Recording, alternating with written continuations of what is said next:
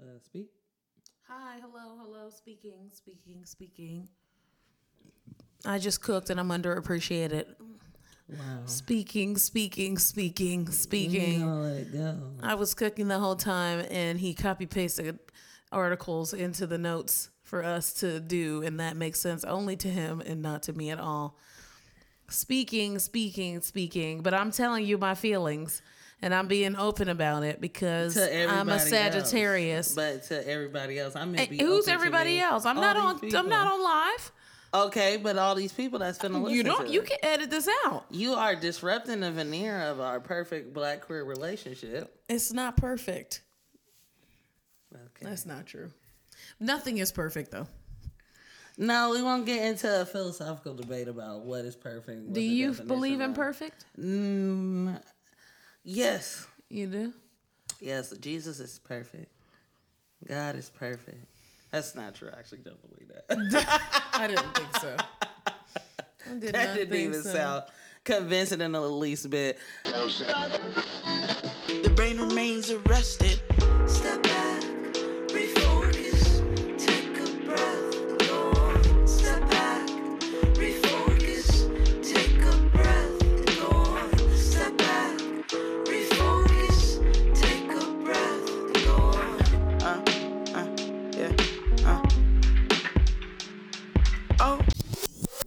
All right, what's up? Welcome to another episode of Hood Rat to Head Wrap. If you are just joining us, welcome. We're going to start off with a tribute to one of the legends, one of the gods, um, like this here. Here comes the brand new flavor, in your ear. Time for new flavor, in your ear. I'm kicking new flavor in your ear. Mack the brand new Flavor in your ear. Rest in peace, Craig Mack. Straight up. Rest in peace. We lost a legend, but you know, shout out to the to the guy, to the guy. Um, and I really pray that his spirit and his soul is at rest and at peace or at work. Um, in a new realm, in a new dimension, not in physical embodiment, but still very much so here. That's actual funk. Craig Mack is funk. I used to mistake Craig Mack for Busta Rhymes when I was a kid. They all the look time. just alike. They look exactly alike. Yes, one has an afro and the other has dreadlocks, but they look very similar to Yes. each other. Yes. Yeah. Um, yeah. So welcome y'all to another episode of Hood Rat to Head, Rat, Hood rat to head rat. Hood you know what I'm talking about? rat. To Head Rat. So this is gonna be one of the most, I would say, just tender episodes um, Yeah. that we've ever had. It's probably likely going to be one of the best thus far. Um, and the only reason why I say that, not gassing us, but gassing us, is just because of the conversations that we have inside of our house. It's almost like we should have this thing on record 24 hours a day because y'all really think people say, Oh, I know a lot about your relationship. I know that you woo woo whenever they meet us in public. I'm like, you actually have, you don't even know half. You don't know You don't know a fraction of the things that go on. It's like a meet, our brains get naked in this house. You can't Yes. even see it. Yes. Very well put. We would get banned on Instagram and Twitter if you could see the shit that we say and do in this motherfucker when these things are turned off. Yeah, so we're gonna get into it, but first But first, don't you should say who you are too for our new listeners. And Right. shout out to all the people that share our podcast and support it and listen and show us that they're listening and our new listeners, hi. So if you're not familiar, my name is Ericka Hart. My pronouns are she and they. I am a sexuality educator and a speaker and a writer. And you are My name is Ebony Donnelly. My pronouns are he, him. I come out that east side of Oakland of things. The deep side, you already know what I'm talking about. if you don't know what I'm talking about, if you don't know, you can't go. You know what I'm talking about? Um, but yeah, my name is Ebony Donnelly. I am from Deep East Oakland, California. I'm an audio engineer. I'm a, a great lover and listener of blackness and of music. Um, I play the bass, the electric bass. And um, I'm just really here so that I don't get fined. I don't know why I said that. That I don't know why corny. you said that either. I don't know. Pass it's just the first thing water. that came Pass into my head. sparkling water. Pass. We love sparkling water in this house, so Yes. if you do too, send it along. And if you're a dentist and you have some substantive research on whether it erodes the enamel in a person's teeth, oh um, no! also let us And I don't think it does, but the research is out on that one. Um, We're also on Whole 30, and this isn't an advertisement, but it's hell enough. if you if you have recipes that you love or you have feedback on what you did to survive, we're on day eight, and I would like a chocolate bar right now. Yes. And I'm just feeling I'm having, you know, a couple of things. I like my memory and shit is kind of foggy right now. Yeah. So if you hear the boy kind of drifting off, you know, bring me back as you're there. We really love y'all and we really feel like you are, we're talking to you and you're talking with us. And Yeah. so please don't hesitate to get in touch. Inundate Ericka with more DMs as you do all the time. DM because Ebony Um, is just never gonna get an that Instagram. email that I created. So let me tell you a little something about the mom and pop shop that is I Heart Ericka. Is that it's just me and Ericka. It's really just me. um. So and- if and Ebony. and but we do a great job. We, We do, do. a great job. We respond to emails in a pretty timely fashion. Um. And yes, I have to fuss a little bit, but then they get responded to. I ain't got time for you right now. You telling all the family business. And nobody wins when the family feuds. Didn't you hear that? What is it? What? How's it go? Hiya. Hiya, hiya. Okay. hiya. Why are they touring? Why Okay. are That's they not what we touring? talking We're not gonna talk about that. We're not gonna talk about. But I do. If y'all have answers as to why they're going, I'm personally not going. I'm confused. I've already been to the Beyonce tour. I've already saw Lemonade, um, and I don't necessarily feel like I need to shell out thousands of dollars to hear, you know, again. Bonnie and Clyde. Oh, one but Bonnie and Clyde. I don't I think I, kind of hate to- that song. No shade. I That kind song hate hella. it. I actually don't even like Tupac's version of that song. I didn't know Tupac had a version. That's of that the song. original version. Look for me. Oh, I didn't know that. Yeah, that's Tupac's original song. I just don't like the shit. I don't like it. I don't. It's super Um, heteronormative and boring to me. It's Sorry. hella. I think them together is boring. Beyonce just gotta like do her. They also have a really horrible song out. Um, it's really bad. Um, and Beyonce is actually rapping. Beyonce is rapping. And look, don't stop listening because we are being critical of Jay Z and Beyonce. Please don't come for us, the BeyHive. Okay. I am a closeted member of the BeyHive, so y'all need to start You making are. a You space. love Beyonce. Y'all need to start making a safe space for a brother. The, safe, the space safer for a brother. Say that 10 times fast. You know what I mean? We're gonna have the episode about rap, and I'm actually have people who rap, people with actual bars, people who don't have multi, you know, million dollar label backing. Okay, babe. All right. Okay. We're going to cut it. Segue. Okay. So we are segueing into how this is even possible, how we are able to put on our podcast beyond Ebony having expertise in audio engineering. We also have other things to do. We could be prepping right now, we could be preparing to speak, we could be looking for gigs, but some really fabulous people have come down and said, you know what? We really want to keep y'all doing this podcast. Here's some coins so you could do it. So, Luminous Skincare is amazing. And I don't just say that because they fund our podcast, but because they are an organic line. Like the products will actually go bad.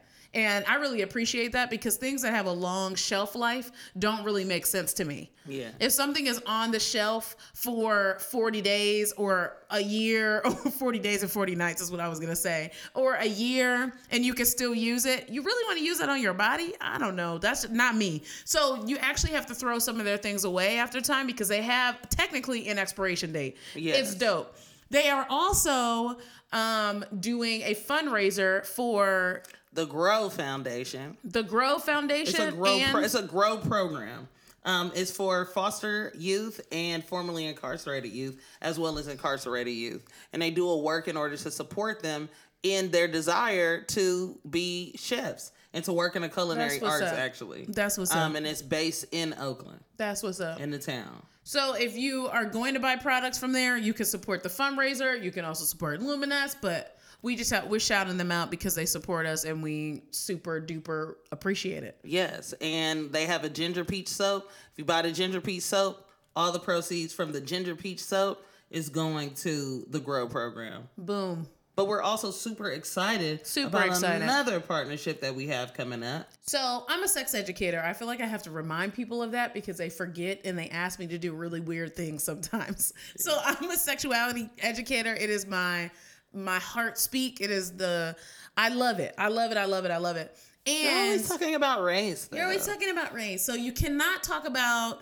sex without talking about race. There's no way. You cannot talk about sexuality education or teach sexuality education without the intersection of race or gender. And it's not like race it's not like sexuality education or race or gender. It's not an or, it's always sexuality education and talking about gender. And spiel. So we have partnered with the Pleasure Chest, which really makes my heart um, warm and gooey and horny because they are a wonderful sex toy shop that's based in New York City. Um, in the West Village and the Upper East Side in Chicago and LA. And they offer really great um, resources, books, porn, vibrators, dildos, anything you desire, lube, um, barrier methods, whatever it is that you need. And the people that are there that work there will absolutely support you and whatever it is that you want to purchase. So I'm super excited about this partnership. You'll be seeing more about it on my Instagram, in our newsletter, and also on the podcast. So I'm excited. I'm pumped. Yeah. Any questions y'all have about sex, or maybe you just bought a toy and you are nervous about asking questions, you could definitely shoot me a DM. DM. DM. Yes, and I'm not a sexuality educator, you know, but I'm sexy. Bye, Because Ebony. that Goodbye. qualifies, right? It does. I feel so dumb today. Why? Whole 30 got you. Whole 30 got a nigga like wet, but I don't feel as. So we gonna get into this. Just gonna hop into this. You gonna just jump in. This episode is you know the title of it because you clicked on the shit. You know, you know, I do think that we have already jumped in. Okay. And I'll tell you why. So you're talking about Craig Mack, right? And Craig Mack died at 46, 49. 49 from heart failure. Yes. And you, I'm teaching right now at Hunter a class on social disparities in health. And what I'm getting the students to understand as, you know, as they come into their career as public health providers is that race and health go hand in hand as a social issue, right? So the things that are happening in the world impact people that sit on the margins inside of their health way more than someone that doesn't have to deal with that at all. For example, some people, well, I talk about this all the time, but black women die at higher rates from breast cancer than white women. People say, oh, is it because they're black? No, it's not because that race is biological, because it's not. It's completely socially constructed. And what happens is that the amount of stress that black women have to deal with on a regular basis has it so that it, they're, uh, it's unable that even though they receive chemotherapy and even though they may find out find their breast cancer much sooner, the the social issues that they have to deal with on a regular basis puts a lot of stress on their body and has them die sooner. So similar to someone like Craig Mack dying of heart failure, which is completely surprising to me as a person that's way under 60, it shows the connection of how social I- issues impact black people on a level beyond affective mm-hmm, right? It, mm-hmm. it, it impacts their health. Yes. so we aren't actually just jumping into this conversation. This is this is the seg this is the impact of white supremacy. Yes. it actually kills us. Yes. and it's not just at the hands of someone else. It kills us inside of our health as well. Yes. yeah. And the thing about this conversation around cultural appropriation that's been cropping up around Bruno Mars is is so much more than Bruno Mars. It's, it just mm-hmm. it's far beyond Bruno Mars. it is That's true. It's the conditions that black people live under that people just continually forget that we live under mm-hmm. and have lived under historically. they don't forget They Okay, they care. don't forget. They don't care. don't That's care. Mm-hmm. a really important distinction to make. So this conversation around and they don't have to care. Sorry, they don't have to care. There's a distinction there. Like it, it takes something to actually care and center Black people. right, which brings me to my next point. So the Bruno Mars conversation. I'm gonna. We talked a little bit about it on our stories on Instagram. Where I'm at with it is how much I feel like people hate black women in films. Um, so to give a little backstory, an activist who is a black femme, um, her name is Sensei. And she did a, she was, it was like a video that came up. I think the video may even be old. I don't know. I, all I know, is she's been talking about this for about three years. I've been talking about it for about five years. Yeah. You know, not publicly that I just don't like Bruno Mars's music and that it's appropriative. I've been saying that for a long time to deaf ears. So I'm really happy that it's reached, you know, You a, a national conversation. Um, you know, but the means under which it is is that it was brought up by a black femme and that was being contested by a whole bunch of people, including black people. Yeah. Um, saying, calling her hella names, attacking her, harassing her, just I mean, What did, going in. What did Twitter do? What did Twitter, Twitter. say? Twitter actually suspended her account temporarily, citing that you know you we we have to keep Twitter a safe space for diverse opinions and beliefs, Oh my god. and threatened to close her account disable her account if her abusive behavior uh furthered. But y'all president is still on Twitter. Right. Still on Twitter. so it it's just um it's just hella hard and i think also where i'm stopped at too right now even in this moment is that it's hella hurtful. Um and i said that on stories last night and i don't want to spend too much time talking about bruno mars but i do want to talk about how important this conversation is that it gets us to think about one how much this country hates black women and femmes um and two, eh, but that was already obvious. But two how there is no sort of black celebrities coming and rushing to her defense No, black celebra- celebrities, period, are literally, I don't know why anybody really looks to celebrities like, oh my God, they said this really prominent, amazing thing. They never do.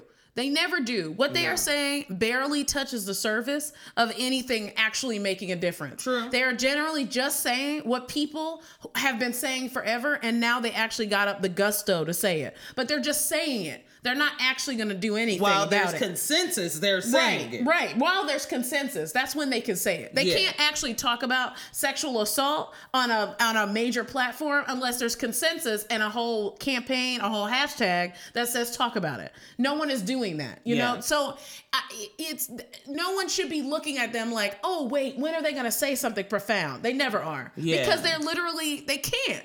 They have all of these endorsements and really bad money and really Right. devil like dirty money. So why would they ever say anything? There's no, they're never going to say anything against Bruno Mars. They get paid by the same money by the same people who Yeah. fund Bruno Mars. Right. So if they spoke out against Bruno Mars, then they're not going to get backed. but having them and wrinkle in time and all the uh-uh. you know Nope. All the you know That's- Black we go. Panther and Lupita and you know what I mean. But it's also great. I had some. I heard somebody say that to me yesterday. Um, it was a white person, um, and they said, or I overheard them saying something to the effect of, "Hey, I think there's going to be an offshoot. Disney is the Disney's executive was so you know happy about how much money he made." Yeah, there's an article about that. Yeah, that they're gonna do an offshoot Yeah. of one of the characters, the Dora Milaje character. Yeah. Um, and I'm like, and they were like, that's so cool. And they were hella juiced and excited about it. And I'm just like, why? Yeah. What's what? cool about that? You just said Disney executive and you name dropped a cisgender white man. And Making here, millions, You know what's fun? You know what's funny is in my fifth grade elementary class, there's I a lot. Most of the students that I teach are black and brown, Mm-hmm. and in my fifth grade class, all in that school are all of my students are black or Latinx. Mm-hmm. And when I it's like almost ninety five percent black and five percent Latinx, I believe. Yeah. And it was like the week after Black Panther came out, and a couple of the black students were were saying to this Latinx person, this Latinx student, that they could not be in Wakanda. And I thought it was so like the black students were like, no, you cannot be in Wakanda. It's only us. And I have never seen that before. Yeah. When I was growing up, I was always the one that was excluded from a space. Or Yeah. I was trying to figure out if I could be a part of whatever uh, w- future world that it was because whatever future world that it was was white or being in the present world or and being, being in the present. accepted in Correct. the actual Correct. universe So that we're I thought, honestly, to be frank, I thought it was kind of cool that these black kids were like, "Nope, not you." Even though Latinx people are a part of the diaspora, and this person was trying to figure out where they fit and all that jazz. But I think it's interesting that on the heels of a movie like Black Panther, where people, black people, came out in droves and spent their money and were so excited about this Afro future uh, you know, universe. Now there's a black woman who speaks out against someone, and no, and people are literally attacking her. literally So what happened to the Wakanda um, being, the way of being, the Wakanda isms? What happened? there's no more wakanda is What? There's happened no- to cross my arms, Wakanda forever No, for her? it's- it's no- Is she excommunicated from Wakanda because she's speaking her mind? Oh, wait a minute. I thought in Wakanda, black women were super strong and powerful and they spoke their mind and they walk around with swords. No, they don't do that. no in wakanda do they, shut the hell up They shut in the- defense of a non-black poc Hello. So all of this is happening. So listen, this is the crazy thing about it. All of this is happening. She's being called a coon, and black people are telling her verbatim, like, we don't need you in the black community. You don't represent us. You know, stop hating on Bruno. We love him. Like, he is black. Pause. I've ha- I've heard I've seen it. I can show people, y'all. People have said, well, what is black? Oh, really? Now, just it was all Like, good just a week ago. In Wakanda, y'all was clear. In Wakanda was clear. now in Wakanda, it was, oh, wait, I love seeing dark skinned black people. I love to see that. It was all good just a, like Kanye West said. It was all good just a week ago. Yep. Y'all was Now we Wakanda don't it know. up. Now we don't know what black looks like. Okay. Now all of a sudden we question it. confusing. and It's Now it's confusing. now. Like you know, and that's go ahead, baby. No, no, no, keep going. So that's the crazy thing to me. It's just like, okay, let's one talk about the fact that people have. So I'm glad that you brought the conversation about the kids in the class. yeah One thing I will say about that is very.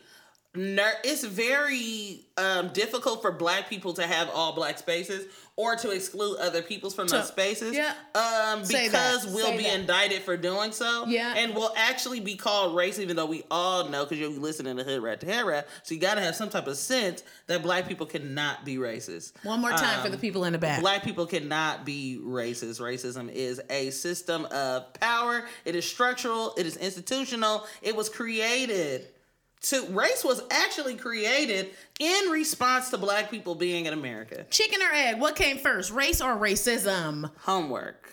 Homework. Get them the answer back. Racism. Okay. But you should look up why that's the answer. yes. We're not gonna give it all to you. Maybe that'll be on the next podcast. We're gonna have a special The History of White People podcast based off the book. Maybe We're we should do that live episode. in a room full of white people.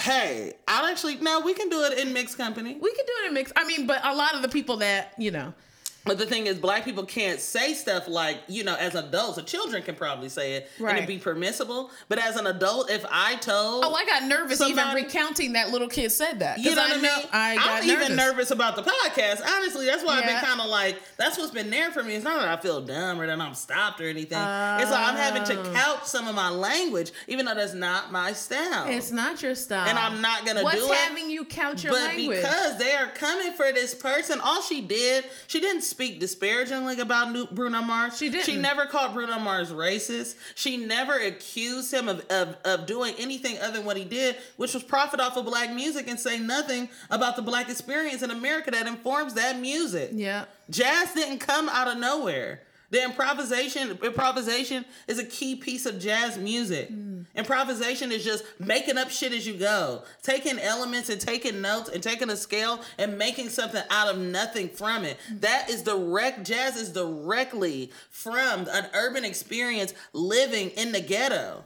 That's where the fuck jazz came from. yep. So black music is never just about music. For the people out there defending Bruno Mars saying, "Oh, stop thinking about it politically. Stop thinking about it from the the business side. Music is a universal language. Yep. Use and you want blackness to be a universal language so you can use it at will whenever you want and benefit from it while we die." Yeah. You know, I'll tell you a little story. When I was in middle school, I would get picked on all the time, like most people in middle school. But some people in middle school did not get picked on. Um, but I was the What's kid, y'all secret? right? That got picked on a lot. And I used to wonder, you know, what is it about me that people want to pick on me? So I would look at the people that were not getting picked on. And I would say, oh, okay, maybe it's because of their clothes that they're not getting picked on. Their clothes are cool. But then we started to dress the same. So I was like, okay, then we're dressing the same. We're dressing the same. We're doing, we're dressing the same. I'm looking like them, all that jazz. That's cool, fine, got it. So that can't be it because I'm dressing just like them, but they're still picking on me. So then I looked at their hair texture. I was like, oh, maybe it's their hair. My grandma always talks about my hair and how my hair looks a mess. So maybe it's my hair. Um, no, because that girl over there is actually bald and she doesn't have any hair, so it can't be my hair. And then I saw, oh, my skin. My skin is darker than theirs. That is likely why when I'm getting picked on by half of the school, no one is coming to my aid. But no one is necessarily talking to the light skinned, racially ambiguous person or the white girl. But if we're talking about in POC, people of color space, Yes. and black people, what's protected all the time is light skin and racially ambiguous. Racially, racial ambiguity. Yeah. Yes, racial Yeah. ambiguity, right? Yeah. Um, so I what's happening here is literally a reminder. It's like be in your place. Yes. Be in your place, black girl. Yeah. You are nothing. All Yeah. you are here to do is to breed, provide more labor for the country, and that's it. And then when you get home, provide some more. right. Right. And receive no pleasure and have little to none of that in your life. Right. So I'm I'm just seeing that over and over and over again that people will run to the aid of someone and make hella space. Oh, yep, they're definitely included. They're absolutely included in black culture. They do that with white people. Why are we surprised that it's even happening with Bruno Mars? Right. It I- happened with Pink. It happened with True. Pink. People are like, That's oh. Pink is definitely a part of black Pink culture. is- I mean, I think Pink is kind of black. Pink is acting like she black. Black people say that shit all the time about white people who mimic blackness. To- all the time. It's all the space in the world held for white held for white people acting quote unquote like black people. Or in or adding some sort of black culture to them. And when Pink came out, she was singing in that style. Yes. She was having music like that. Yeah. Her hair was cut in a short pixie cut. Wasn't nobody wearing their hair like that but Halle Berry and every other black girl Okay. around the way. Okay. So come on now. And now guess what kind of music she does. She went Okay. Back, she went back to her roots. Okay. She went back to her roots. But there was a lot of space held for Pink belongs here. And anybody else, you can name anybody, even Miley Cyrus. People are like, what? But okay. And the thing is, too, and it, about Pink and Miley Cyrus and that shift, Bruno Mars, as I said before, was doing this weird pop music that was like this very top 40s, very super mainstream. He was mm-hmm. making no forays Yeah. into New Jack Swing. Yeah, how did the song go? What's the song? I've been locked out of heaven for too long. For That too sound like Paramore. It, I thought it was when you, You know what I mean? You night. culturally appropriating the white folk music. but they got that from us too. So you can't say that. But that's the thing is like the the point that Sensei was making is that it is just the facts. Yeah. You are appropriating. I'm not gonna fucking get and be embroiled into some semantic conversation about the definition of mm-hmm. cultural appropriation. So you can argue with me about my experience of having my culture taken and packaged in proximity to whiteness Yeah. Yeah. and capitalized on when there's hella artists, hella people that I know that's raw as fuck. I got people defending Bruno Mars, but you won't even defend these youngsters who make music every day. Yep. You won't even listen to that shit. You when they stop you on the train and they pass you a CD, what do you do? And apparently, all it requires when you appropriate black music or blackness, all it requires is for you to show props. I keep seeing that. Bruno Mars gives credit all the time. Bruno Mars gives credit. If you go to Bruno Mars Twitter right now, he's not talking about Black Pride 4. He's not talking about the young black kid that was just killed by a bomb the other day. In a box. He's not talking about Black Lives Matter. He's not even saying the hashtag. I don't even know if he ever has. Nigga ain't So- even talking about black trans women. Right. But black trans, that's another thing. It's like, too, that's weird. It's like, okay, we get that, like, okay, people don't give a shit about black people. But then what happens when black people defend non black people and say that because they pay homage and give credit to blackness, that that is somehow uh, like absolving them from the fact that they're appropriate and that they're doing us some type of Favor. favor. Yeah, that's what it's like. It's like, it's okay. They talked about us. That's all you need. That's what you want. But it's hell. You just want somebody to just take the style. You don't see anything wrong with that. Someone just took the style of music that your ass created and is now standing on a stage winning an award talking about you're the reason why I'm in the studio. It's actually a true statement of what he said. You are the reason why he's in the studio because he stood on your back to get there. Uh-huh, uh-huh. You're the reason why. Last year we were upset that Beyonce didn't win. This year we're happy that Bruno Mars won.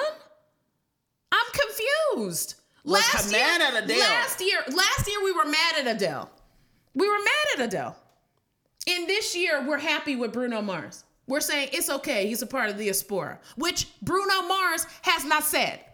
I'm sorry, but there is power in what how you identify. Yes, and, And how you Bruno don't. Mar- and how you don't. If Bruno Mars is coming out and saying, because of my African ancestry and my blood and my body and how I walk around, I identify as black. Similar to Barack Obama, also a mixed person. But guess what he says? I identify as black because says politically African American. Because ah. politically, that is how I'm raced. That is powerful. That's powerful because you know Bruno Mars is not saying as a black man, he's not saying that.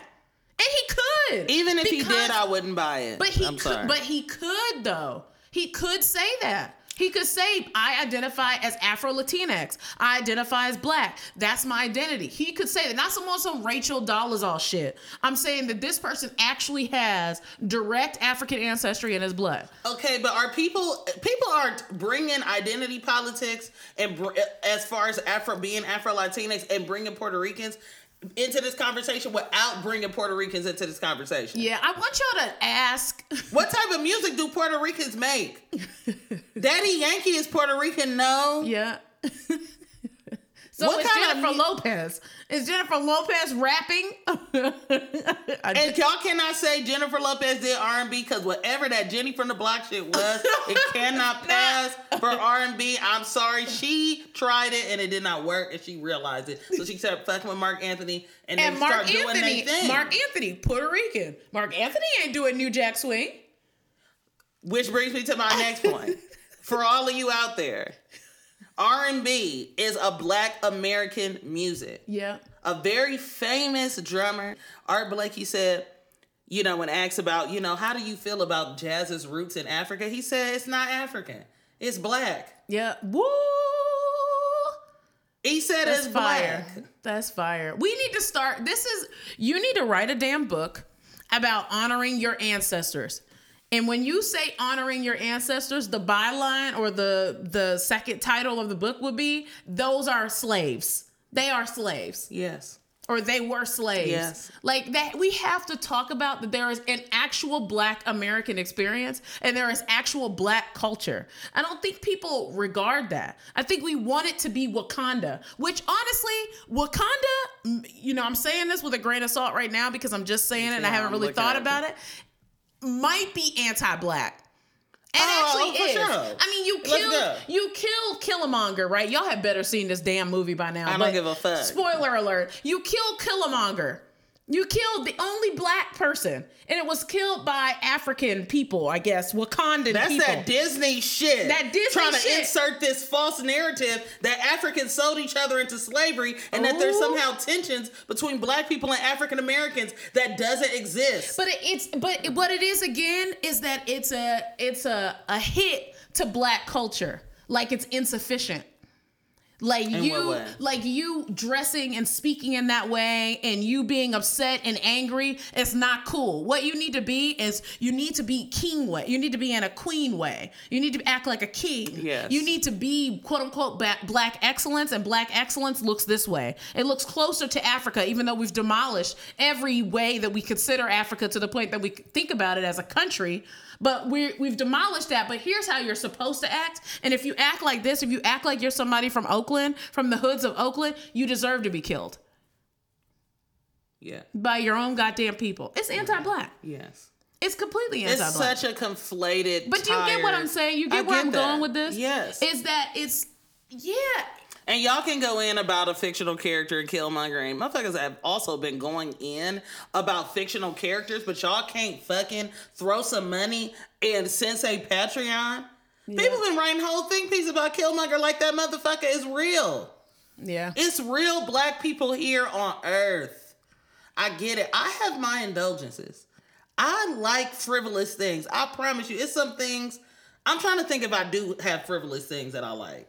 Like outside of material things like books, maybe. Like I don't even read a lot You of like fiction. clothes, nigga. Okay, that's frivolous, but I'm talking about like inside of like the fantasy world, like video games and movies and stuff like that. Like I do have my indulge, but I don't really play video games. I don't live in Thank inside God. of fantasy. Oh, I see. I Is see. what I'm saying. It's- No, I'm just saying the connection to that it's anti-black in the way that we are constantly, even to each other, denying black culture Yes. and trying to erase. It's an erasure of black culture. right. black I was responding to you about Killmonger because I'm like, some people are gonna be yeah, like, yeah. I'm just well, using that as an example that even in a in a false reality or false um, narrative, a a future Afro future, blah blah blah, whatever you want to call it, even though it's not Afro future, you still are erasing black culture as um as, a, valid as existence. Killmonger is a proxy for Black American Right. culture. Got it. Right. And the thing that you know you also had me think about is like. in this conversation has me think about is what was music pre-colonial times? Yeah. What was music before black people got here? Yeah. You know, we're and, and I'm indigenous music certainly. Yeah. But what did the set like Europeans bring with them in the way of musical cultural tradition. I keep saying bagpipes, but I can't. I don't, don't think know. no, babe. It wasn't bagpipes. Why you think it wasn't bagpipes? I'll do some research, but I'm pretty sure back they didn't have back. That's Scottish people. They they they weren't here. Scottish people ain't here at all. I hear white people saying they Scottish all the time. I'm Scottish. a lot of things, Right. But that, that don't mean that they were they were coming here, settling and stealing Africans and bringing their ass over here so that we could be here today. Um, and and I mentioned that you know stories is that music was so heavily discouraged on the plantation that I wonder. You oh, know, I just got something. What the hell? I just got something, and you saying they weren't. I don't. You said it's interesting. So you just said there were not bagpipes, right? Mm-hmm. Because that's Scottish. I think it's Scottish. Correct me if I'm wrong. Uh huh. But why couldn't the French play the bagpipes and wear the skirts? Why? Is it because it's Scottish? What do you mean? Do the French not do it? Do the Germans not do it because it's Scottish? Oh, okay. I get I get where you're going. You said that almost immediately, and you know what? You would have a lot of agreement for it too. So why is it that we are Ooh, arguing? you just I felt flex. Let me borrow your bomb. Go ahead. We are arguing if Bruno Mars is appropriating black music. Why isn't it as clear as day? If I were to put on a damn kilt and have a bagpipe, you would say, Ericka, that's Scottish. You say, why are you wearing that?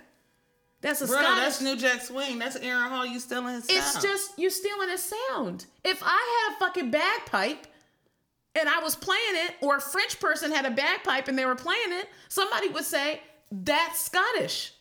How is it that white culture is as clear, you can cut it with a damn knife, but black culture is, is confused? Oh, I don't even know. I don't know. He What might music- be. What music Well, Justin? Timberlake is kind of cool. Uh, like yeah, like he hood. He down. Post. Yo, Yeah. it's just it's been stolen so much that we can't even see straight. We can't even see straight. We are so willing to give it away. Your favorite um producer, Ninth Wonder, is that He's not my favorite producer, Oh, but he he you know he fucks with it. He's in the canon for sure. He says he's a legend. He says something interesting on Twitter. He's all enthralled in this debate as well, talking about do we um what what do we need to have our music accepted by the mainstream like what, what how are we going to get there like what is it going to take i don't know when there was some sort of movement towards being accepted by the mainstream. I don't have any interest in being accepted by white people. And that's what mainstream means just in case you were wondering. It does. that I don't understand where, wh- and I and I say that really facetiously because like I do understand where that comes from, but we have to be critical of what we say. Yeah. And if you are so interested and you're a legend, you're known as a legendary Yes, producer, Ninth Wonder a and you're saying that you want to be accepted by the mainstream via someone who's not black, are you kidding me? Yeah, Ninth Wonder don't get a pass for this for me. I'm I'm super disappointed. Come on. I'm super disappointed. It's just people love white people. People love white people. and they love whiteness because whiteness means something to them. Yes. It hasn't been decolonized. It hasn't been pulled apart about how violent whiteness is and how people are stuck inside of that. That's just why people are admiring and loving the people of Wakanda, but not Killmonger. Yeah. You love that because whiteness said, oh, that's great. Oh, whiteness said, oh, they have this, you know, all this tech and STEM. And whiteness says that STEM is important. Yeah. Who said that that's important? Yep.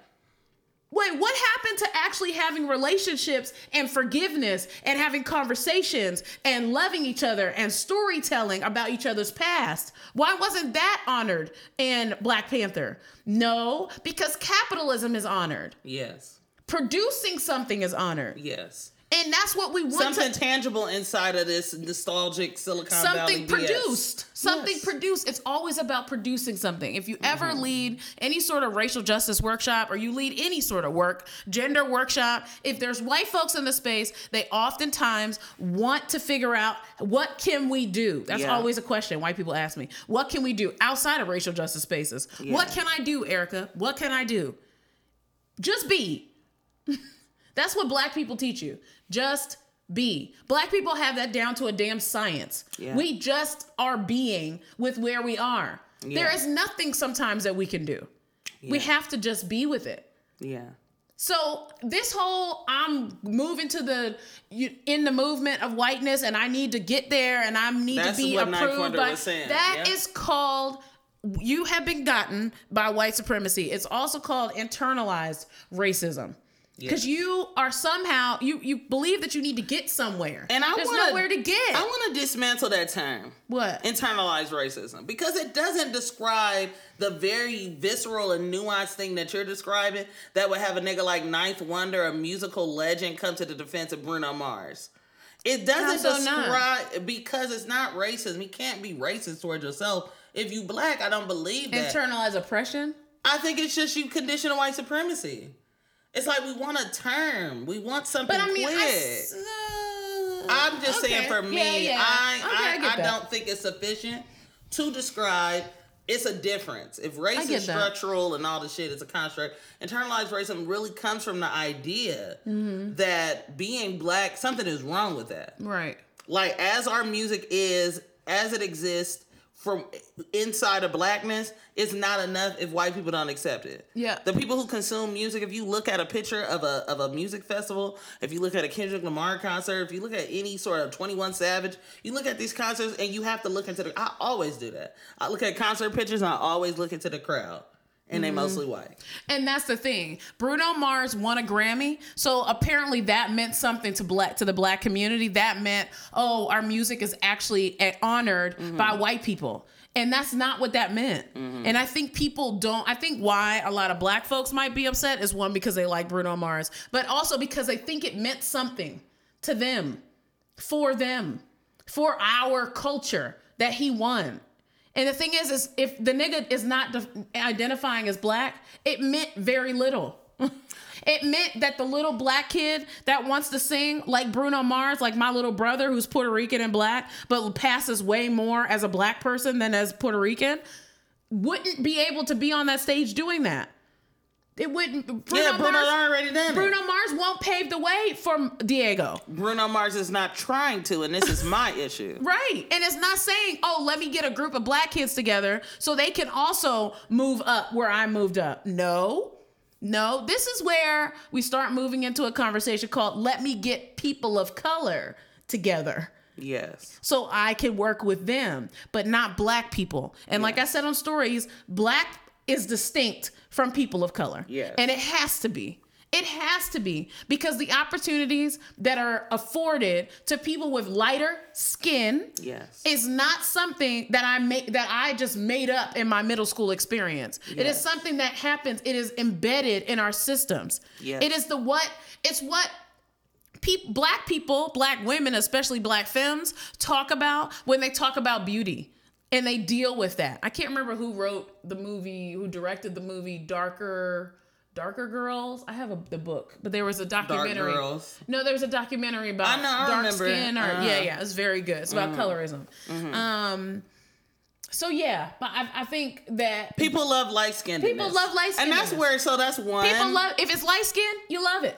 Period. Yeah. People have an obsession, black people Yeah, have an obsession with being light skinned because it has been our entry point and our access into safety. yeah, yeah. Say that. That's the way that we can survive. Yeah. Through our pride. That had the brown paper bag society. That's not a myth inside of like Yep. Reconstruction era. People That happened. actually had clubs and societies where if you were lighter than a brown paper bag, you were accepted. yeah, It's all inside. And I want white people listening to get the extent. Actually, I don't even care if you get it or not. Yeah. Honestly, it really makes no difference. Yeah. That's the thing is that you understanding that white supremacy and white. So sometimes I think people think that when we have conversations about how black people love Bruno Mars, that it's an indictment of, of, of black people. yeah, When when it really is, it's just the extent to which white supremacy Yes. has yes, disrupted our ability to really even value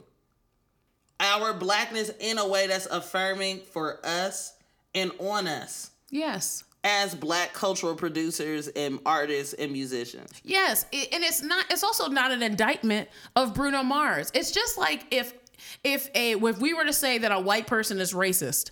It's not an indictment. They're not cast away. They just are racist. Yeah. Bruno Mars is just culturally appropriating. It's not the end of the world. Ashley Yeah. Graham is a fat um, model. That's how she identifies. A body positive model. She used to identify as a fat model. Um, and she came out a couple of, I think, early last year, and she said she would not be famous if it wasn't for black women. She said she would not be famous if it wasn't for black women. She mm-hmm. said that her body, the because she's lighter skinned and because she's white, is and her body looks that way, is because she's famous. That honestly says more than what Bruno Mars has said. Yeah, but then it says nothing at It all. You nothing. don't get no cookie And for is saying it. and this is where we come into diversity and inclusion and representation. Lots of people are saying things Yeah. and putting people in spaces, predominantly white spaces, and saying, "Look, we're diverse." Right? It's it, for me, it feels like almost like a Gap commercial. Yes. But um, what's her name at the Lesbian Archives, the event we went to with Aaron Lang? Um, I forgot her name. Damn. But she taught me the chocolate chip scenario. And all the chocolate chip chocolate chipping means is that you take dough. So you have if you think about you're making chocolate chips and you have the dough and the dough represents whiteness, right? And then you just throw in some chocolate chips. And that's what some, you know, the chocolate chips are brown people. You throw in some chocolate chips and that's how people do diversity. And my thing is is that people don't get how problematic that is. But further from that, what folks are doing now is they're riding this diversity wave. Yeah.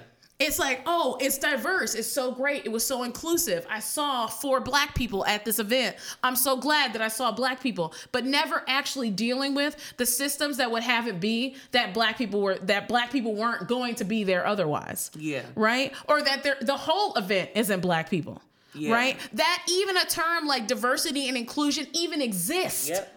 Because the only reason why you say diversity and inclusion is because the foundation is white. Yes. And you're not dealing with that. The foundation is white. You're not dealing with it in your whatever sort of um, contracts you write. You're not dealing with it in the interactions and how you book people. You're not dealing with it in your day to day, in your office. You're not dealing with it at all. You're just saying, oh, we just want the event to be inclusive. and you're treating black people violent as you book them for your events. Yeah. You are inside of vi- you are behaving violently inside of white supremacy. To have As you are then uh, trying to cull black and brown people's participation. to look good. Inclu- uh, inclusivity and diversity efforts are starting to look like the safety pin. Remember the safety pin? Yes, I remember. That people would just wanted to wear so they could say that they're safe. I'm safe. You're safe with me. If you're trans, um, you're safe with me. I'm wearing a safety pin.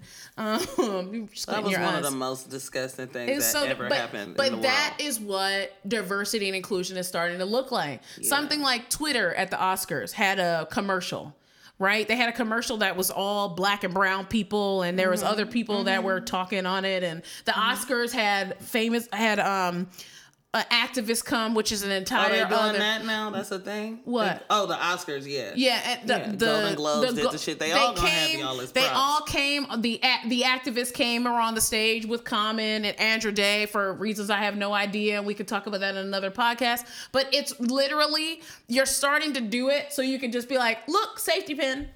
Look, we did it. We put some black people here."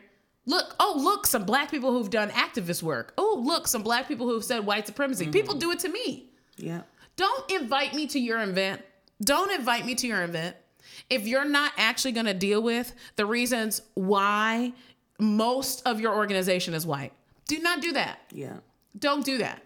Because it makes literally no difference. Because then I'm just speaking to a sea of people that just feel better that they heard from a black person. That's it. that they just got reprimanded by a black person, Yeah. which is some on some like weird um Erotic, erotic weird, kinky, fetishizing yeah. kinky yeah it's it's weird It's very, that's very good. some bottoming, like some weird, like white supremacist bottoming for like a second. Yeah, some some real nigga shit. Honestly, Yeah, and it feels like that. it feels when I'm like talking that. to them. and honestly. I think we have to be critical. It's it's not representation is not it. It's not the only thing. Representation makes a difference. Yes, I go topless because I want black people to see themselves in breast cancer campaigns such that they check their breasts and they go to the doctor. But if breast cancer organizations and doctors don't do shit about the ways in which black people experience breast cancer, then we got nowhere. Then there's just pictures of me everywhere. Yeah. It makes literally no difference.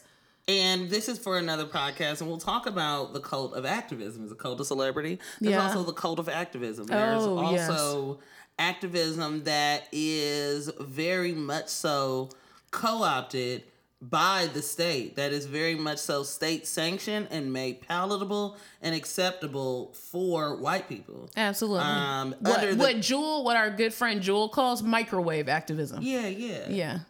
You know what I mean? I think It's- of a hot pocket, which I never ate as a kid. Me, just, my brother loved hot pockets. I thought they were so have them. gross. They are pretty nasty. why couldn't you have them? Um, why couldn't I eat the hot pockets? He, it was only his. I don't think they bought me one. Mom, if I'm lying on you, forgive me, but I really feel like he was the only one that they bought them for. Oh, that's It's patriarchy. It's supremacist patriarchy. patriarchy. It's not like It's I in everybody's house, That's not one just thing I want. That's the thing is like these are our experiences, and Mm-hmm. I think what happens. Like I said, that's another podcast, but I'm very much so interested in the ways that activists love it Yeah. in the ways that they do the accolades, the proximity to whiteness, the proximity to money and fame. All of this is becoming like a cover. Yeah. All of this is becoming a safety net. Yeah. All of this is like, oh, I got a book deal now. Oh, I'm, you know, I'm speaking at this place. All of it is another sort of career path. It Mm-hmm. doesn't, it's no longer active. You know, I really Mm-hmm. want to see people always say, "Oh, look at the panel. There's a white person, there's a Puerto Rican, there's a Right. a black light-skinned black person, there's a an Asian person." I want to see a panel that's all black people. And all have nothing to do with diversity or inclusion. Show me that panel. Yeah. It has nothing to do with oh, it, or it's at the Schomburg. I want to see a panel that's in quote unquote mainstream culture that's all black people. Yeah, but then when you see the panel, it's going to be sponsored by Mercedes Benz. Right.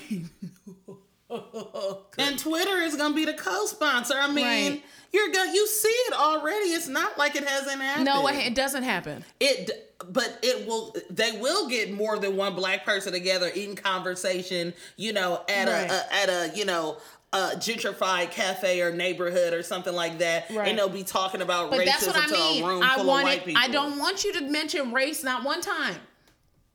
I want you to have an all black panel, And we're talking about, and we're um, talking about pancakes and skateboarding. Yeah. I want to see that and syrup, Ra- random types of syrup, different Whole 30 approved syrups. That's what I want to see. Whole 30 approved syrups on pancakes about with people that skateboard, all black, Still, and they are all visibly black. yes, and they all identify as black. Yep, and they say they're black on the panel. Yes. have a black skateboarder who eats pancakes that are Whole 30 approved. And not one of them says, you know, I stepped aside from the panel.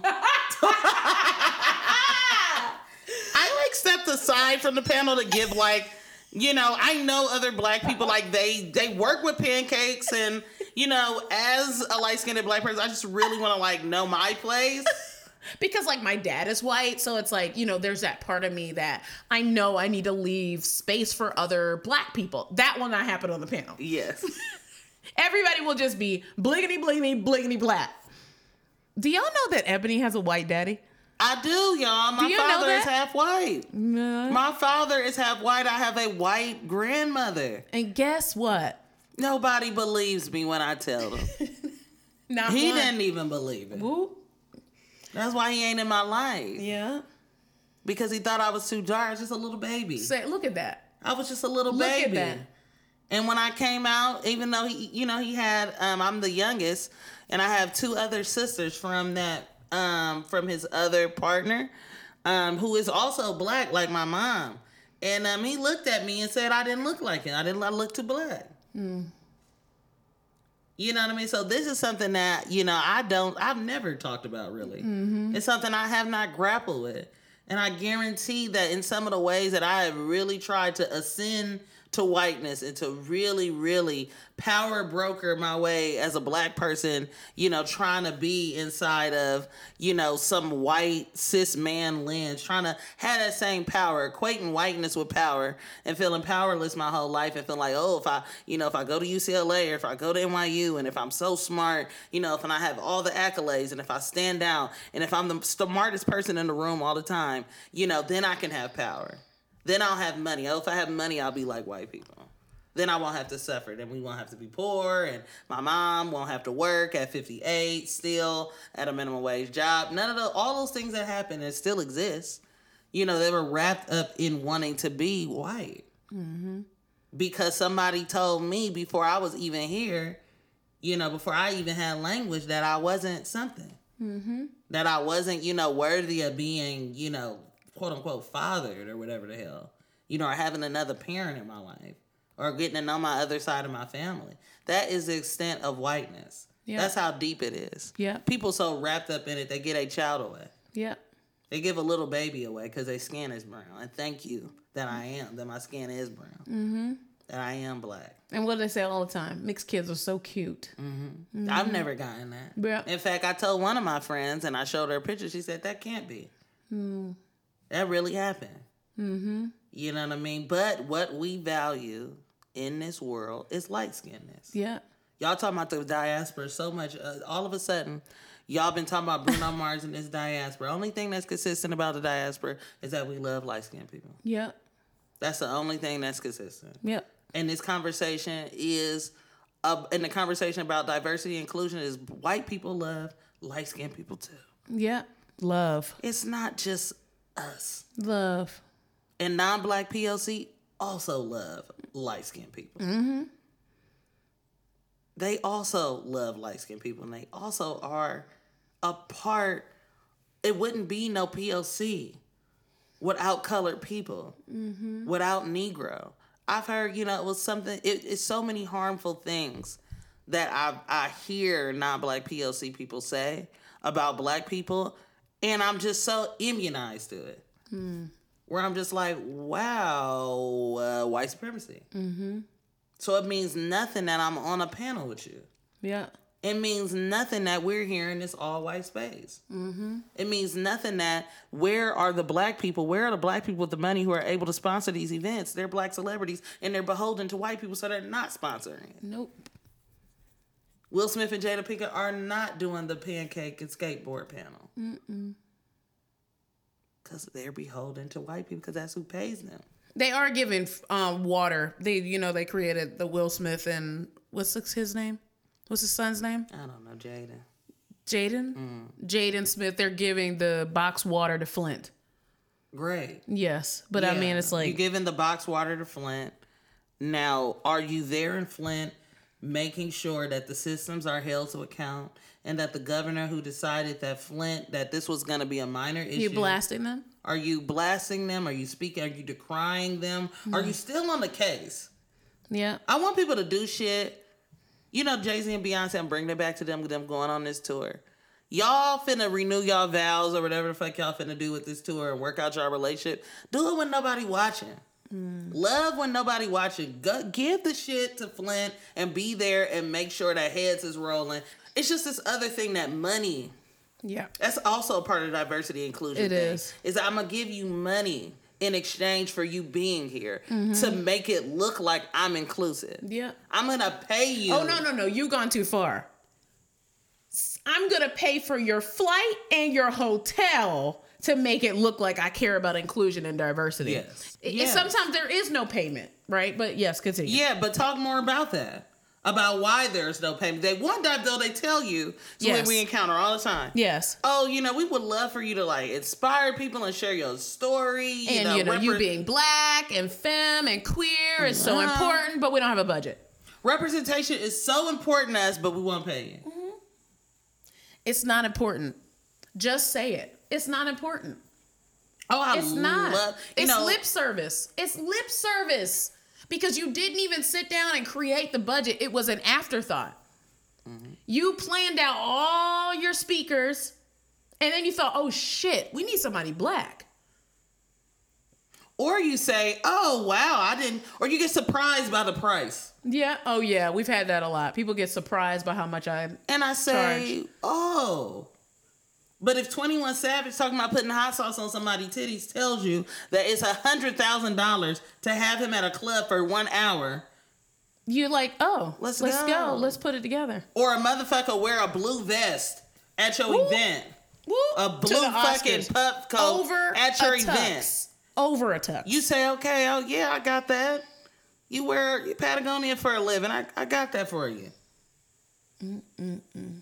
But when a bla- so let me It's tell y'all something. y'all it's think distinct. y'all think. Mm-hmm. y'all are being diverse and inclusive and including representation, but what you're not doing is addressing whiteness. You're not. You're using diversity and inclusion as a way to not deal with white supremacy. You're It's a way- using me. it's a it's a way for white people to hide. Yeah.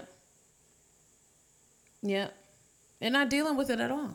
Because you just put me on the stage and now you're off the hook. You don't have to deal with it. Because it. guess what? Apparently, as it seems, other POC and black people will see that and be like, okay, hashtag Bruno Mars. Yeah. That's all it took. What you mean by that? You just you put a racially ambiguous person on the stage, have him play, do sing and dance, sing and dance to black music, and then he wins accolades for it. Yeah. And then black people come to his uh, defense. Right. It's enough. That's representation. That's all Bruno Mars is, is representation. Right. Like anybody. I So mean, when y'all come kicking representation, oh, we want representation just- and diversity. What else do you want? Right.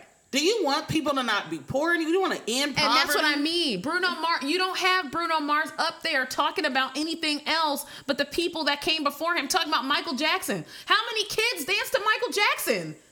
Come on now. Every kid danced to Michael Jackson. You had to be a fool if you weren't dancing to Michael Jackson. Of course, he's going to stand up there and give props to Michael Jackson. And so does Adele. So does Lady Gaga. So does Madonna. So does every other white artist across the diaspora. across the genres of music. Give props to Michael Jackson. This is not some some major like movement that he's now talked about Michael Jackson. You can name black people at your event That doesn't mean that you care about black people. But even if you do care about black people, you caring about us is not. I always say this: we got to get out of our Yeah, it doesn't feelings matter. in order to do something. It doesn't matter. Black white people are so concerned about how people think about them. Affective. It has always been about the affect. It's always been about how white people feel about us and how they feel about them. They justify slavery and based on how they felt about us. Yeah. What did that quote say? What did that person say? Which that one? after slavery ended, the It's a- rationalization for it continued. You need to say that again. after slavery ended, they had to come up with a justification for why Yeah. it happened in the first place. And the rationalization continued Yeah. even after slavery was abolished. Yeah, so people will say all the time, like, why are y'all so upset? Why are y'all so upset? Slavery ended a hundred some whatever years ago. And but people what people don't deal with is that what was put in place, our constitution that still very much looks the same, said lots of things about how black people are going to be constituted in the United States, and that rationalization remains. I mean, our prisons look a certain way, not by happenstance. People believe that shit. You know that? That is a con- the reason why prisons look the way they believe look the way they do is because people believe that black people are violent. That is the rationalization for it. Yes. And I say that because I have the same thing. Mm-hmm. I believe it. I believe that black people, we, not that we, I don't believe that we should be in jail, but I have though that stuff that I have to decolonize. Yes. That's what I'm saying. I'm like telling on myself where it's like I have to deal with it. Maybe Yeah. I'm the only person that has the ovaries to come out and talk about it, but I have it because I've been indoctrinated in the same shit. Yeah. You're not doing anything about it. You're not doing anything about the rationalization of slavery that persists. You're just putting black people in the space so they can talk. But you're not doing anything about your organization that centers whiteness. You're also doing it because black people have a trillion dollar buying power. Yep. It was just, I will link to this in the description of the episode. Yep. And to um Sensei's Patreon. Sensei, I will also link to Sensei's Patreon. But first, I'm going to read an article that was published in Fortune last month. And I quote Our research shows that black consumer choices have a cool factor that has created a halo effect, influencing not just consumers of color, but the mainstream as well, says Cheryl Grace, Senior Vice President of U.S. Strategic Community Alliances and Consumer Engagement. These figures show that investment by multinational conglomerates in R&D, which is research and development, to develop products and marketing that appeal to diverse consumers is indeed paying off handsomely.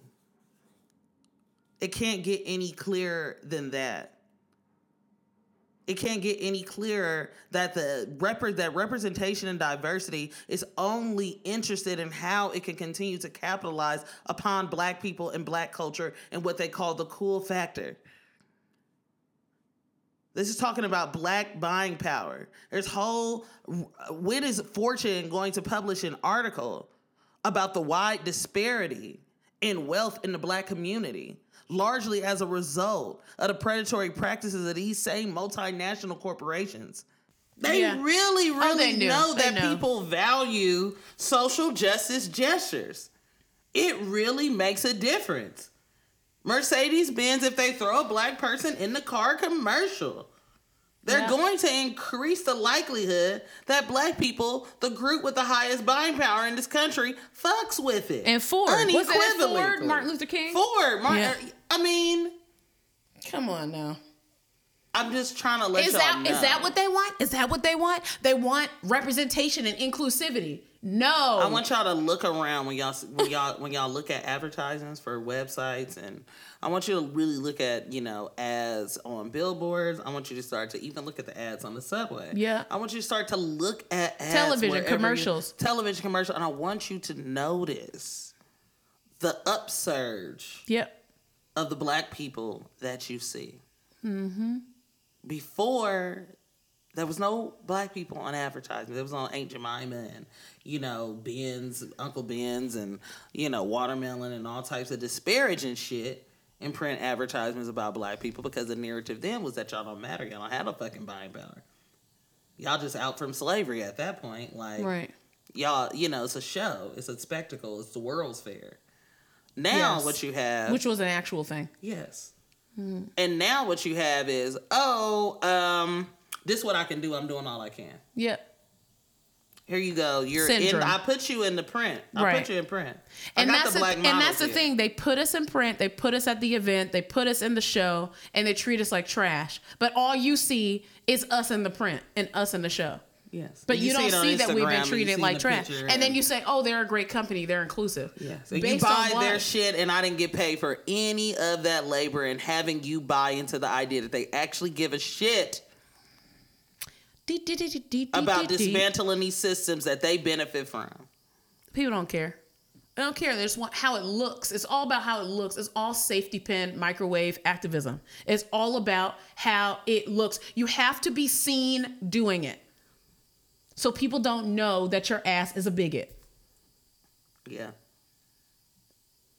We're really putting you up on some. We're putting y'all up on some dollar game. I really hope that y'all are into this. We are hella nervous about. I'm not nervous. I mean, no I am a little bit. I'm like, you know, I, I mean, that's. I to- understand. I mean, you the public facing one. I mean, me, I'm just like I always say, it's no place for a real nigga in the public eye. And there's definitely no place for a black femme. Oh, I was going to talk about gender. Let me talk about gender quickly. Yes. Thank y'all so much for the love and respect and being great with me when I came out as a black non-binary femme. Um, well, I've always been black, but a non-binary femme. You just you black. I'm black. I am black. Oh, I also wanted to shout. I wanted to shout out um, Bufu Oh yeah, shout out. because the people, the the collective Bufu, they identify as black.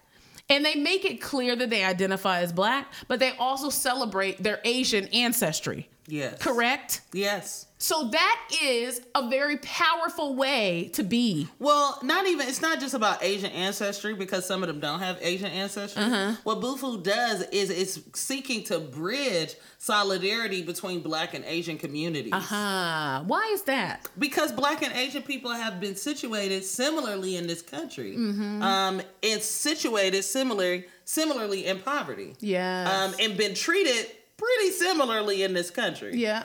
Um It has been. Pretty- it has black, been. asian people couldn't get housing for a long time um, in Oakland, California, and black people definitely couldn't get housing. Yeah. They've been subject to the same discriminatory legal policies Yeah. in some in, in a lot of ways.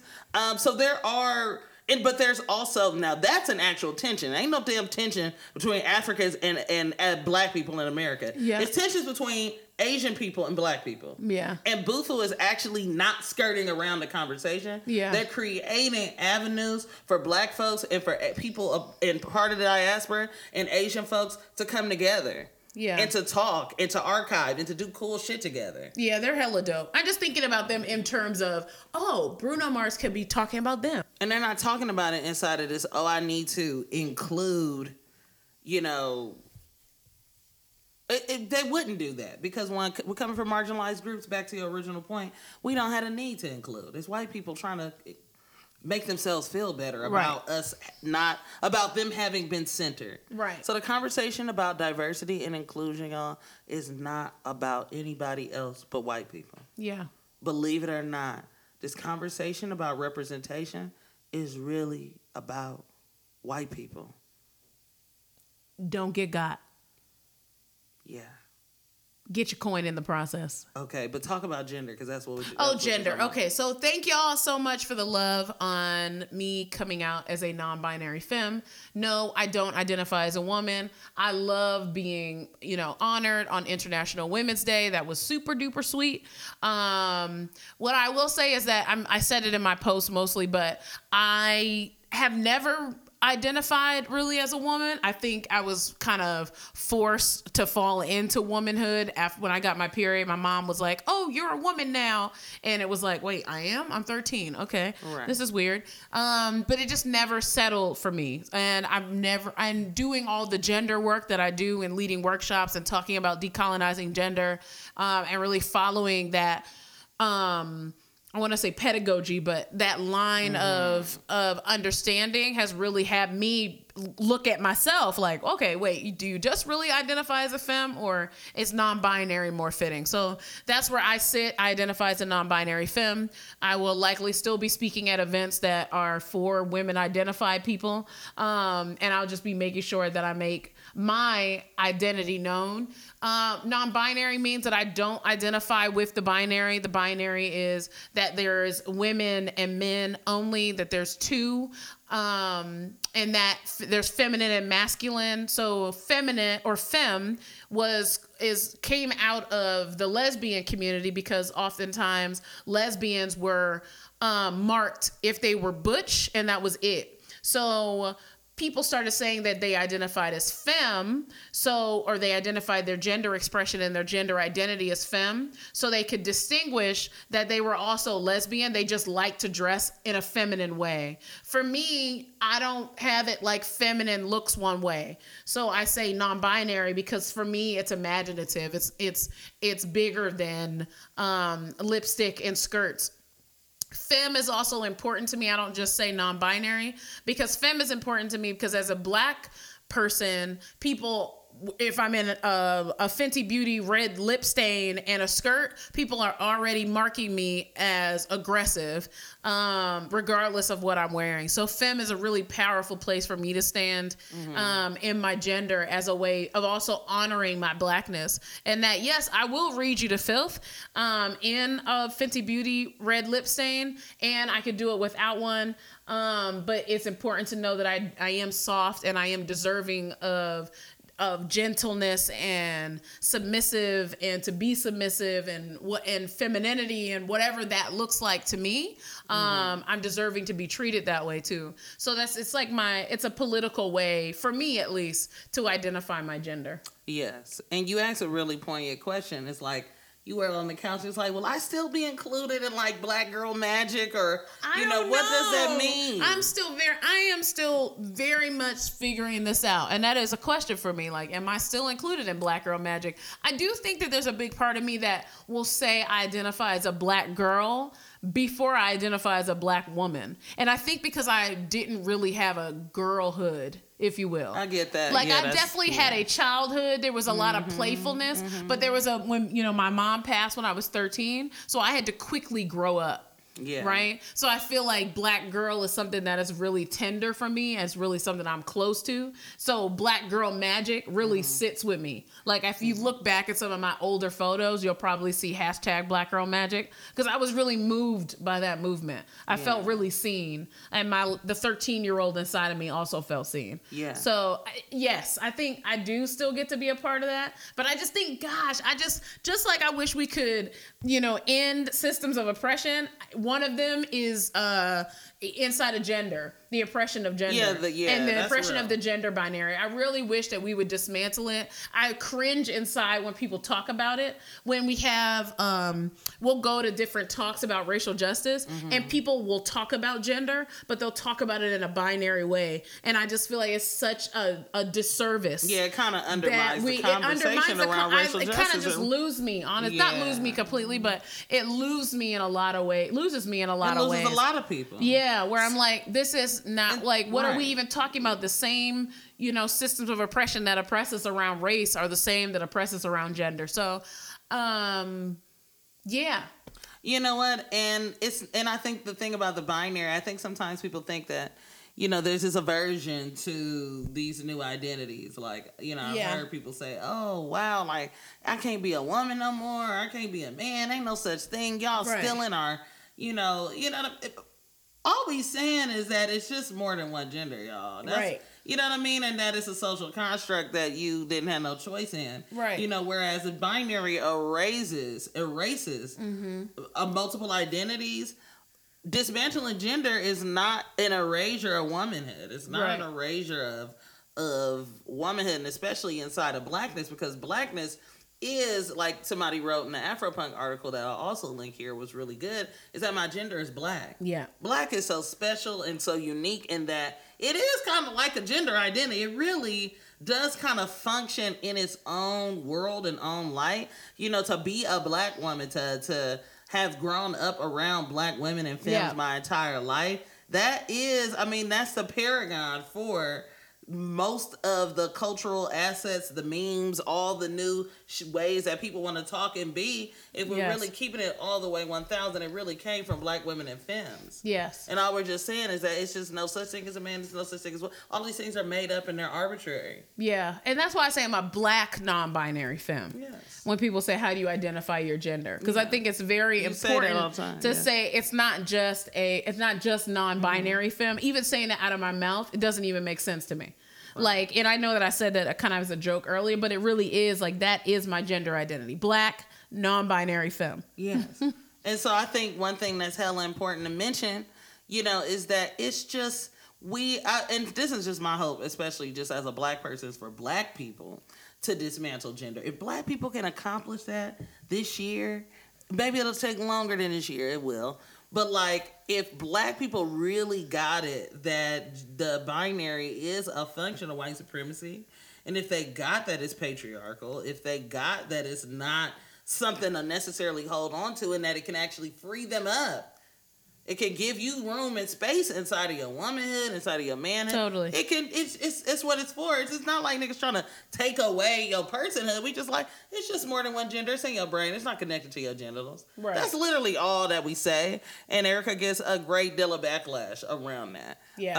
Um. Hella, they get they fine. give you backlash really because you're a femme because you're black. That's right. Uh, but that's really where the backlash is coming from. Yeah. Not that you're talking about gender Right. in this way, in a decolonized way. They they they just want to argue with you're Totally. A black femme. Yep. Um. And on that note, We have to say goodbye. we're gonna have to hop off the porch. but we have to say thank you yes to our sponsors. Yes, thank you, Luminous Care. 100% of the proceeds from Luminous Skincare's Ginger Peach Soap goes to the GROW program's culinary arts program for formerly incarcerated youth and incarcerated youth, as well as youth in the foster care system and those who have transitioned out. Um, so, check out check the Pleasure out. Chest online or in New York City, Chicago, or LA. Really great stuff. And We I'll have some definitely post some things coming up shortly. yes, we have some really exciting sexual things coming up for you, some sexual Start giving y'all sex tips in the best ways that I can. Yeah, can we? Oh man, it's just that's the next episode, like a black sex work. Like what is black Ooh, and sex Ooh. and decolonize and how we, We all just have some- fucking some on each guests. other and just doing What? being black. Bye. Time for new flavor. Love here. y'all. R.I.P. Thank Craig you. Mack. Yeah. R.I.P. Craig Mack. Peace. Uh. Lazy millennial, rely on minerals, live like like all you can on the minimal. Doom since the digital boom went literal. We better now. In my room, I'm better now. God said I was the great I am, not the great I'm perfect, and He can bring it perfect peace. Hey. Spaced out, spaced in clouds, ahead of doubts. Race in my house, how I'm headed out, ahead of things. Quit my job for better things, lay my spot for better springs. Too hope.